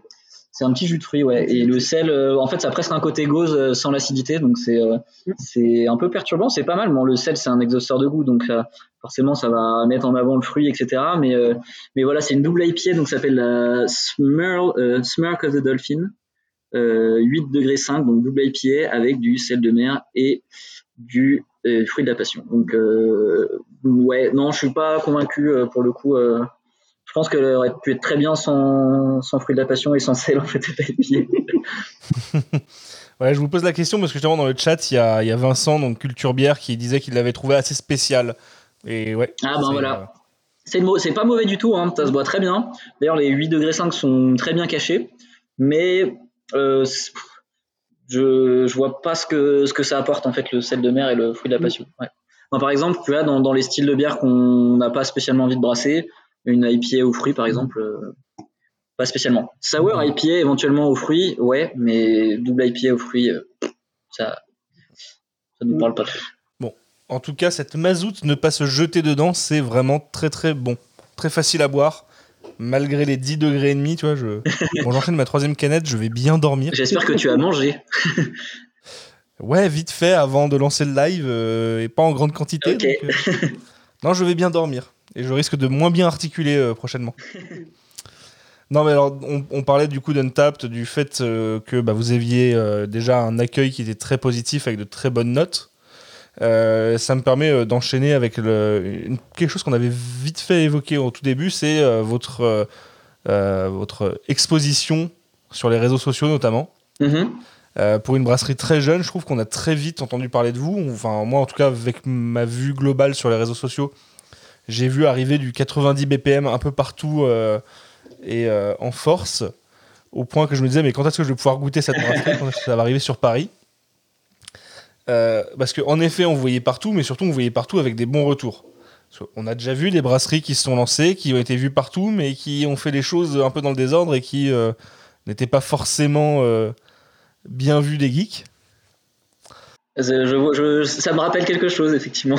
Ouais, t'as peut-être, euh, peut-être, euh, voilà, on- ça doit évoquer des, des- des choses à certaines personnes. ouais, tout à fait. Je, Mais, euh, mais de votre côté, ouais, c'est, euh, on a l'impression que tout était euh, bien préparé, que tout s'est fait nickel, que vous aviez travaillé à fond sur vos recettes, que vous étiez prêt à sortir un produit abouti, et ce qui semble être le cas. Est-ce qu'il y avait vraiment une, une- est-ce qu'il y avait une stratégie un peu derrière ça? Est-ce que vous avez fait Est-ce que c'est quand sur, la, sur la- sur la partie recette, Ouais, Léo, tu peux, tu peux en parler. honnêtement, c'était vraiment ça le plus important déjà parce que je ne serais pas lancé, c'était pas le cas. On voulait, voilà, on a, on a beaucoup brassé avant, euh, en particulier durant l'année, hein, on va dire notre l'année qui a suivi, euh, bah, le- bah, vraiment le, le fait qu'on ait qu'on ait quitté nos boulot, donc on a pu se mettre à, à vraiment à 100%. On avait un petit local, un espèce de petit laboratoire en fait où on développait, on développait des recettes, donc on testait beaucoup de trucs. On a brassé, ouais, je sais pas, on a dû- en un an, on a dû faire, on a dû faire 80, 80 brassins. Euh, voilà, on a fait plein, de- plein de trucs différents, des trucs qui étaient qui, qui ont pas marché, des trucs qui ont marché. Bref, ça nous a quand même permis de, de développer cette gamme euh, bah, que que tu bois actuellement. Et euh, petite parenthèse, euh, et en fait, on avait matché notre matériel de brassage. En fait, on avait essayé de, de l'adapter le plus possible pour qu'il ressemble le plus possible à ce qu'on allait avoir après en pro. Et ça, ça a beaucoup joué aussi. Mais On coup, faisait déjà de la canne, par exemple, voilà, genre de déjà de la canette, ouais. Et euh, et je sais plus ce que je dis. Ce que je, ah oui, ouais, ouais. et ça c'était vraiment l'aspect important pour nous. Effectivement, c'était de se lancer, d'arriver de se lancer en pro et, en fait de déjà bah, de, de savoir que, que, le produit qu'on allait proposer allait être bon. Et là, c'était vraiment, on a fait un focus là-dessus. C'était, on voulait vraiment, euh, on voulait, on voulait sortir des bières qui étaient bonnes, quoi. Et et, et à ce niveau-là, nous, on est assez content de, de ce qu'on a fait jusqu'ici, en tout cas. En fait, ce qui est cool, c'est que on, on, on, sait la quantité de, de problèmes que, que les brasseries peuvent avoir quand ils se lancent. Euh, Et même, euh, enfin, nous, on l'a vu en gros, on a eu des centaines de problèmes. En, pro aussi, euh, depuis qu'on a commencé, on a eu, on a eu des, on a eu des soucis. Et en fait, on, on essaie de faire en sorte que ça impacte le moins possible le produit fini et les clients. C'est-à-dire que bon, s'il y a un truc, si on n'est pas sûr, on, ça nous plaît pas ou quoi, ben, ce sera, ce sera de toute façon pas vendu. Ce sera, ce sera mis à l'évier. Ce sera, ce sera pas vendu parce qu'on a des exigences aussi par rapport à ça, parce que on, est exigeant vis-à-vis de nous-mêmes au même titre qu'on est exigeant euh, quand on boit une canette d'une brasserie. Voilà. En fait, le truc, c'est qu'on veut être, on veut arriver en déguste, poser notre, canette euh, à la déguste et l'ouvrir et être sûr à 100% de, de ce qui va sortir. On veut pas se dire, euh, tiens, euh, est-ce qu'on a eu un hop creep en canette, une refermentation, est-ce qu'il y aura du coup il y aura du diacétyl ou est-ce que ça va exploser, enfin que des trucs comme ça. Moi, c'est des trucs, je pense, on peut pas, ne serait-ce que penser un seul instant à se retrouver dans cette situation. Donc du coup, on essaie de faire le plus de de- d'efforts possible pour que ça n'arrive pas. Euh, donc ouais, comme tu disais Léo, on a on a énormément bossé les recettes en amont, on a fait plein d'erreurs, mais on a pu faire à la à l'échelle du Brassam euh, et pareil sur la mise en canette, on a eu nos canettes oxydées, on a eu des sertissages qui étaient mal mal faits, mais ça nous a permis ensuite quand on est passé sur plus gros de ben, de savoir exactement les endroits où il fallait faire très attention. Euh, et je pense que si on avait commencé plus tôt, un an plus tôt, je pense que ça aurait été pas pareil. Donc, euh, donc, Clairement. euh, vendu des produits, c'est exactement ça. Et donc tu parlais des réseaux sociaux du coup. Euh, ben ça pour le coup c'est euh, plus ou moins. En fait moi quand j'étais à Paris, euh, donc je bossais à Clichy euh, au nord de Paris et euh, je faisais, enfin je j'étais déjà fan de craft et donc du coup je faisais des dégustes, euh, j'allais voir enfin plein de festivals, plein de trucs comme ça et c'est un petit monde donc euh, tout le monde se connaît un petit peu. euh, donc euh, à l'occasion en fait déjà quand quand, on, on faisait du homebrew, j'en remontais de temps en temps à Paris. euh, ça permettait euh, moi d'avoir des retours, de les transmettre à Léo. euh, Ça nous permettait d'améliorer un peu les recettes parce que quand tu goûtes ta propre recette, ben t'essaies d'être objectif, mais tu sais que tu seras jamais 100% objectif. Donc c'est super important de le confronter, euh, confronter ta recette à des pros et à des palais différents. Et d'ailleurs, on l'a beaucoup fait aussi avec. euh, Bah, c'est vrai que dès qu'on sortait, enfin, dès qu'on faisait une bière en, en homebrew, on en filait à tous nos potes, on en buvait en soirée, bref, et on avait pas mal de retours aussi. Et, et, euh, et on s'est servi de ça, hein, clairement, pour voir. Bah, déjà, c'est pas, c'était pas forcément des buveurs euh, très aguerris, euh, dignes des mecs intéressent à la craft, mais au moins on avait des avis, des vrais, des vrais avis de, de, de, de, on va dire, de, de tout type, quoi, de Mm. tout, euh, tout profil. Oui, bah, du, Et on s'est servi de ça. du client, euh, du profil lambda d'un client qui n'est pas geek et Exactement, que- ouais. qui pourrait quand même consommer ton Exactement. produit au final. ouais. C'est ça. Et euh, pour le coup, euh, déjà il y a deux, deux, trois ans, on était convaincus que la Neipa c'était un produit qui était hyper puissant pour ça, pour euh, pour faire découvrir le houblon aux gens qui qui connaissent pas forcément, parce que t'as des gens qui ont découvert les IPA et qui ont dit non, c'est hyper amer, euh, c'est un côté caramel, je suis pas très fan. Et alors c'est quand même l'IPA, hein, c'est quand même la base de l'IPA, mais t'as quand même les New England IPA qui peuvent être potentiellement super accessibles et du coup qui peuvent euh, par exemple même une New England Pale Ale euh, à 5 degrés bien faite, ben ça peut euh, faire rentrer quelqu'un potentiellement dans la craft. Et le but c'est vraiment ça, c'est de faire des trucs où en fait tu peux le proposer à ton voisin qui connaît rien en craft juste pour boire un coup ou boire ça avec tes potes qui sont des fanats de gros houblon et qu'au final ben, tout le monde prenne le même plaisir. C'est pas facile mais c'est faisable. Et après, on le cite quand même parce qu'il a été super important et il est encore super important maintenant. Euh, c'est Fred des Moulins Bleus. Donc les Moulins Bleus, c'est une, alors c'est une crêperie à Dijon, mais en fait c'est un caviste et c'est genre euh, une des sélections les plus pointues de la craft euh, en Bourgogne. Même si J'en ai déjà entendu Ouais, parler. on a plein d'autres cavistes euh, et de bars euh, top euh, à Dijon. On a le, le Craft Beer Pub notamment. euh, La cervoiserie. on a la cervoiserie, euh, bière des Taureaux, etc. Euh, mais Fred des Moulins Bleus, en fait, donc Fred, euh, on lui faisait goûter tout, depuis les premiers trucs, les trucs réussis, les trucs ratés, bref. Et encore maintenant, ça a été un peu notre étalon euh, pif, si je peux dire. Ça, ça veut pas dire grand chose, mais euh, et donc voilà, c'est c'est un peu comme ça que ça s'est fait. Et après, ben c'est c'est c'est le, le monde de la craft est finalement pas si grand que ça parce que tu te rends compte que tout le monde se connaît et tu tu montes une canette à un pote et puis il la boit avec un pote à lui qui en parle à quelqu'un machin puis ça ça va très vite. Donc euh, on a été un peu surpris d'ailleurs euh, de, de tout ça. Ouais, ouais, ouais. Même si c'est encore, euh, enfin, Ouais, c'est- Encore au on est début, pas mais- submergé par. euh, Mais alors, du coup, pour en revenir à la partie euh, réseaux sociaux, est-ce que vous avez un petit peu euh, poussé pour lancer la machine ou est-ce que vous vous retrouvez vraiment face à une hype que vous attendiez pas? C'est- alors hype, c'est marrant qu'on parle de hype parce Nous, nous, que on sent pas forcément une hype, en tout cas. Enfin, Oui, alors j'utilise le mot hype, mais qui est peut-être euh, pas non ouais. plus euh, le plus adapté. On n'est pas le peut-être pas à la hype comme euh, on a connu par exemple pour parler d'Amonite. Voilà, ça- là, là, Voilà. Ouais, c'était c'était vraiment le. à votre échelle par rapport à une brasserie qui vient de sortir, qui sort des produits qui au final sont des produits qu'on peut voir dans à peu près toutes les brasseries. Vous, vous avez sorti des Naipa, enfin voilà, des, des produits qu'on voit chez un peu tout le monde. Vous avez une production qui n'est pas énorme et pourtant on vous avait vu, on vous a vu fleurir, fleurir un peu partout sur les sur les réseaux sociaux et euh, comme je disais tout à l'heure avec des avis qui étaient quand même de manière générale toujours très bons. Ben, écoute, je pense que c'était euh, un mélange de pas mal de trucs.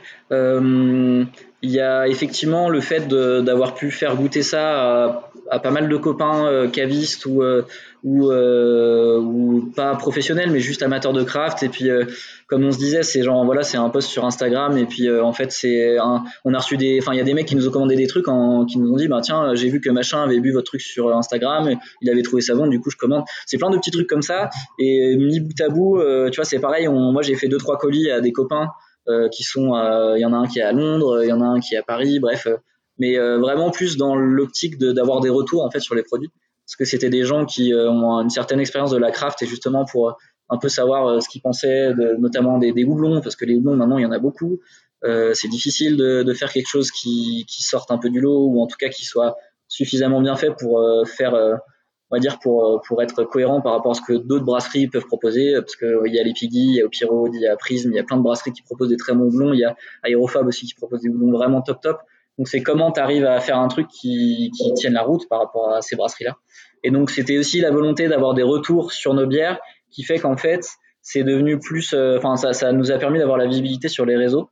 Et, puis après, ben voilà, enfin je veux dire aujourd'hui notre compte Instagram, je sais pas, on doit être à 800 et quelques followers. Enfin c'est c'est tout petit, hein, mais euh, mais c'est bien parce que ça veut dire que finalement, euh, ben c'est ça, ça nous fait de la visibilité, euh, ça nous permet de rencontrer des distributeurs, ça nous permet de, de tu vois de faire des, des, des, des lives avec toi ce soir et nous on est super contents parce que ce qu'on veut euh, c'est partager un peu ce, enfin, ce qu'on aime tous les deux euh, avec d'autres gens. Et en plus en ce moment Dieu sait que c'est compliqué parce que ben zéro festival euh, zéro événement donc euh, donc euh, je pense qu'il y a aussi ce côté-là. hein. Enfin, je, je, je, je continue de parler. Vous me dites si je parle trop, mais mais mais je pense que ça, joue bien. aussi, c'est que du coup, euh, ben, toute la partie vraiment physique, euh, les festi enfin tout ce qui est festival et tout, c'est c'est en pause. Et du coup, ben qu'est-ce qui nous reste? Il nous reste ben, les quelques cavistes et bars ouverts, plus les, les- enfin le web. Et donc en gros, je pense que ça, ça nous a aidé un petit peu aussi, peut-être d'une certaine manière. Mais ouais, c'est vrai que c'est ça. Enfin, on est, euh, nous, enfin, on, on fonctionne. Je pense Victor, c'est pareil. C'est comme moi, on fonctionne vraiment. On aime bien en fait parler aux gens. On aime bien voilà avoir des, avoir des interactions, alors que ce soit avec le, le, le client qui vient qui vient à la brasserie, comme euh, le caviste. Et, et puis en ce moment, effectivement, vu qu'il y a un peu moins de cet aspect, bah, on va dire physique, tu le vois en vrai. Et ben, on développe un peu plus euh, côté côté réseaux sociaux. Je pense que ça, ouais, c'est- essentiellement ça. Ouais. Après, ça, Et puis- ça fait partie aussi du jeu des brasseries modernes. Oui. Euh, les réseaux sociaux, bon, ça, ça reste quand même, je pense, à notre époque, euh, un, un outil qui n'est pas négligeable. Et mieux il est maîtrisé, euh, m- bah, mieux c'est pour, pour la brasserie derrière, Clair, pour, sa, son évolution. Alors j'ai plusieurs dans le chat, là j'ai plusieurs personnes qui reviennent vers moi. Donc déjà j'ai Raelsan DND qui me dit qu'il vous l'avait fait changer d'avis sur les IPA Ah, trop cool. parce qu'il n'aimait pas ça du tout avant. Raelsan DLD, DND, ouais. un, un fan de Orelsan peut-être. certainement. on, on te salue. euh, du coup, ben génial. Ben si, voilà, tu vois, c'est c'est exactement le genre de de, de, de trucs qui nous font plaisir parce que c'est vraiment l'intention, euh, c'est de- d'essayer de, montrer d'autres facettes, même s'il y a d'autres brasseries qui le font très bien. euh, je veux dire, euh, demain tu me dis, euh, il faut présenter une IPA à quelqu'un qui aime pas les IPA, ben ouais, j'irai voir Aérofab, j'irai voir. J'irai voir euh, Popin, j'irai voir euh, tous- tous ces gens-là. Mais si ça peut être une de nos meilleures, c'est génial aussi parce que c'est l'intention. Donc euh, merci euh, pour ce petit commentaire. Bah, je- J'enchaîne avec les, les petites questions et remarques du chat. Victor, on me demande d'où vient ta casquette. Si je ne m'abuse, c'est une casquette de chez Cloudwater. Yes, c'est vrai. Je l'ai acheté là-bas. Je sais plus quand c'était. C'était il il y a trois ans. Euh, c'était sur euh, le, ça s'appelle le, le Bermondsey Beer Mile, euh, cette sorte de de- de- d'allée avec euh, plein de brasseries anglaises euh, de grands talents. et il y avait notamment Cloudwater. Ben forcément, maintenant qu'on ne présente plus. Et puis il y avait aussi Kernel, qui est juste peut-être une une brasserie, une de mes brasseries préférées, Léo aussi, je pense. Ouais, donc ils sont bons dans, dans plein de styles et ça, ça Et ils ont un côté un peu à l'ancienne, mais tellement euh, dans la précision euh, à chaque fois que juste on est trop fan. Donc euh, ouais, c'est une casquette achetée là-bas. Si je ne m'abuse, si vous la cherchez en France, il me semble que la Binouze, donc la, la cave parisienne, en avait. Après, je sais pas s'ils font de la vente à distance, vente en, en ligne, expédition, mais en tout cas sur place, je sais qu'ils en avaient avec des bonnets Cloudwater à une époque. Ouais, ils font, ils font du merch qui est vraiment sympa. Et en parlant de merch, euh, dans le chat, Objuice qui me demande à quand les goodies pour vous Euh, toc. Euh, là, c'est- ouais. Euh, alors, on a des verres qui sont, euh, qui sont vraiment, euh, qui sont, qui sont vraiment chouettes, qui sont bientôt en vente. je sais pas si on voit Euh, trop. ouais, En- en- ouais, pour les verres, on peut pas les expédier pour l'instant parce qu'on n'est pas sûr qu'ils arrivent euh, en bon état. exactement. Donc euh, bah, la brasserie, on peut. l'expédition des verres, ouais. Et puis, euh, et puis, euh, ouais, le, tout ce qui est textile, t-shirt, casquette, bah, c'est vrai qu'on s'en est fait pour nous, pour, euh, bah, pour tester, puis un peu pour le kiff. Et euh, on va en faire. On va en faire prochainement. C'est pas, c'est pas encore fait. mais Promis, euh, je pense que allez, euh, d'ici 2-3 mois, ça devrait être en ligne sur la quand on aura un peu de trésor pour en faire, on en fera. En tout cas, les verres sont très chouettes. J'aime beaucoup le, le verre à Pilsner, qui est quand même un format qu'on ne voit pas beaucoup dans les brasseries craft. Et c'est- je trouve que ça a vraiment un charme incroyable. Complètement d'accord. Complètement. Et pour l'autre verre, euh, bah, il me rappelle euh, un format que je connais. Ah, et tu sais, je pense qu'on le fait faire au même endroit. Enfin, nous, on passe par un- une petite boutique qui est à, 5 minutes d'ici, euh, et euh, mais je pense que c'est le même fournisseur. Et en fait, c'est des toutes petites séries. Les verres, on les fait par 24 ou par euh, 48 parce que ben on peut pas commander par 500 parce que ça représente un effort trop important. Bah, je pense voilà. Et en vrai, franchement, euh, en- pour euh, nous, on voulait un verre un petit peu en mode verre à jus euh, comme ça, et ça fait complètement le taf.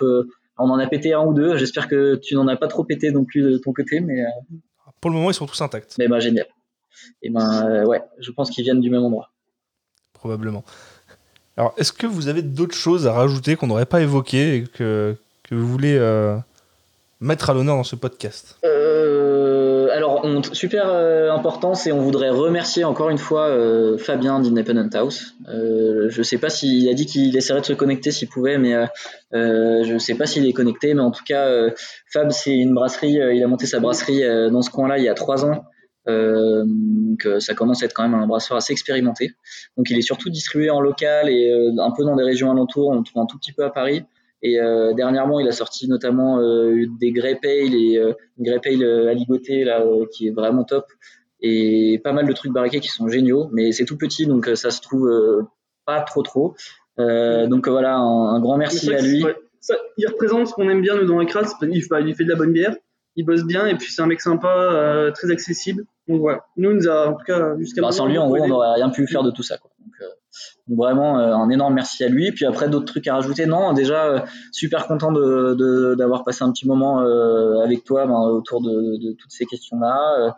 Euh, y a, enfin, nous, on prépare plein de trucs pour la suite. On, a plein d'idées. alors, je sais pas si tu avais prévu des questions là-dessus, mais mais ouais, on, a vraiment envie de ben, très vite pouvoir s'installer, accueillir des gens ben, quand quand le contexte nous permettra de le faire.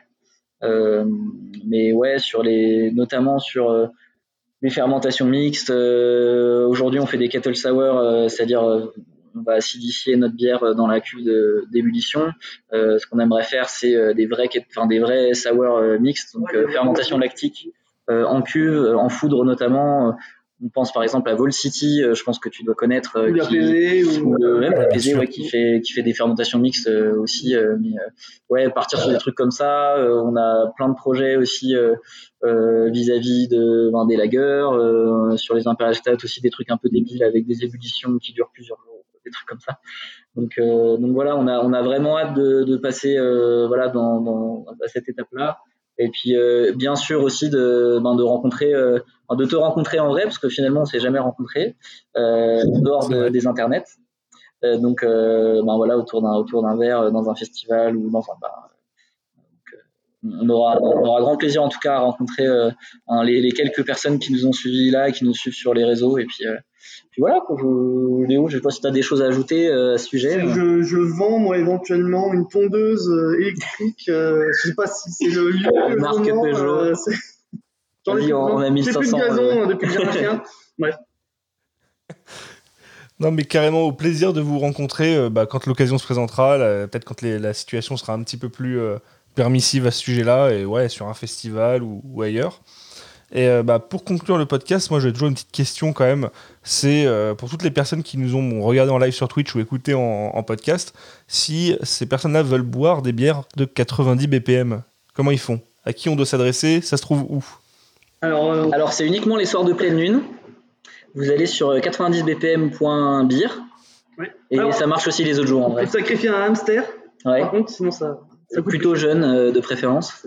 Euh, et après seulement, vous, se- vous pourrez euh, rentrer sur le site internet. Les prix sont exorbitants.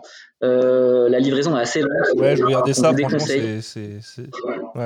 Sinon, il y, a- il y a plein de cavistes. qui 3,90€ la canette de- euh, d'IPA. euh. Il n'y a pas que Paris dans la vie. Non, il y a. Alors on est on est distribué. Donc si vous voulez nous trouver, euh, on est un tout petit peu euh, présent. euh, donc forcément à Dijon, euh, un petit peu du côté de Besançon euh, et aux alentours.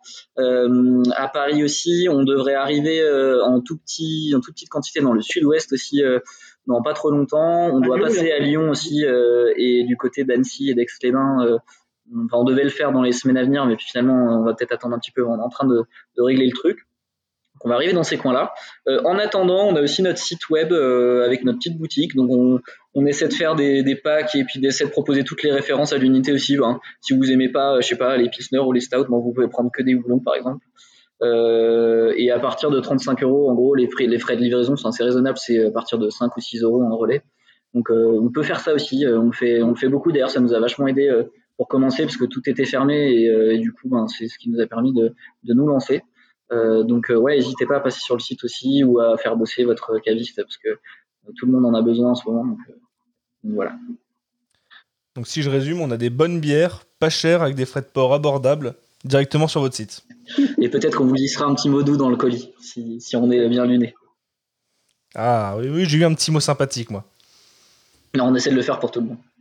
Ouais, j'ai vu ça sur, euh, sur Instagram, les gens qui postaient en story leur colis. euh, je vois que souvent il y avait le petit mot qui allait bien avec. Ah bah c'est c'est c'est hyper important parce que voilà, on, on a on a quitté des boulots respectifs pour faire des trucs qu'on qu'on aime et euh, si euh, si on peut pas laisser un petit mot à nos clients, c'est pas. Ah, c'est puis pas on est content qu'il y ait des gens qui s'intéressent à, à nos bières, Ah ouais, c'est qui, clair. qui, qui payent pour, euh, pour les avoir. Donc, non, c'est cool. Enfin, Mm. c'est... On les remercie tous. là. Alors, euh, moi, j'ai eu la chance que vous m'envoyiez un colis pour, euh, pour pouvoir en parler avec vous euh, autour de ce podcast. Mais clairement, je comprends qu'on puisse payer pour des bières comme ça. Non, vraiment, je comprends aussi toute cette. si on peut reparler de hype et tout cette- cet engouement qu'il y a eu autour de, de- du lancement de votre brasserie.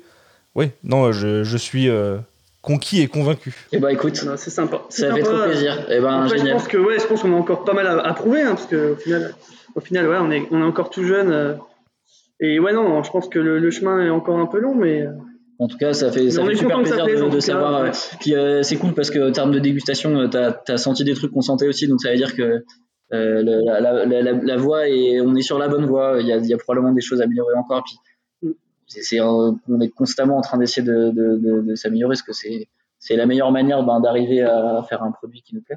Mais en tout cas, euh, merci, euh, merci beaucoup du retour, ça nous fait très plaisir. Et puis, euh, ben, les, les gens qui nous ont regardés ou écoutés, j'espère que si vous aviez aussi euh, quelques bières à, à déguster, qu'elles étaient bonnes. Si c'était les nôtres et qu'elles vous ont plu, ben, c'est encore mieux.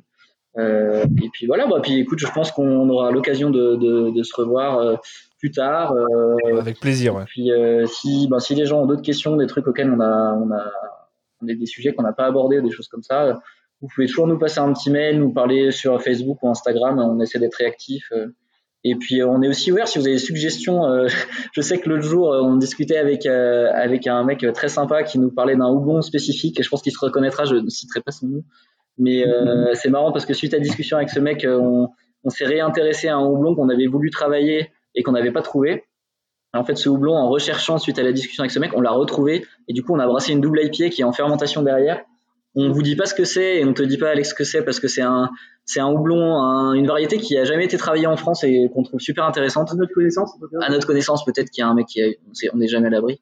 Mais euh, c'est voilà, c'est ces genres de trucs qui sont marrants parce que tu parles avec des gens qui sont passionnés et puis t'échanges et en fait tu te rends compte que ah ouais euh, tiens tel houblon, euh, je voulais le travailler et puis on n'en avait pas trouvé. Puis voilà, puis ça finit en recette, ça finit en fermenteur. Donc euh, n'hésitez pas à venir nous, nous, nous parler, euh, discuter si vous aimez, si vous aimez pas, on prend tous les avis de toute façon ça, ça fera toujours avancer le, le truc.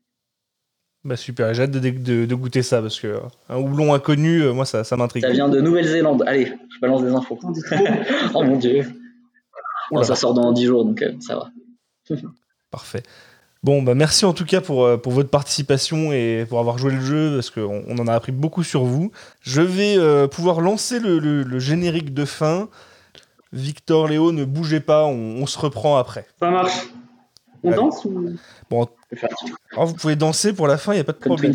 Hein. Allez, je lance le générique. Et pour ceux qui ont suivi, on se retrouve bientôt pour un nouvel épisode. Allez, merci à tous et à bientôt.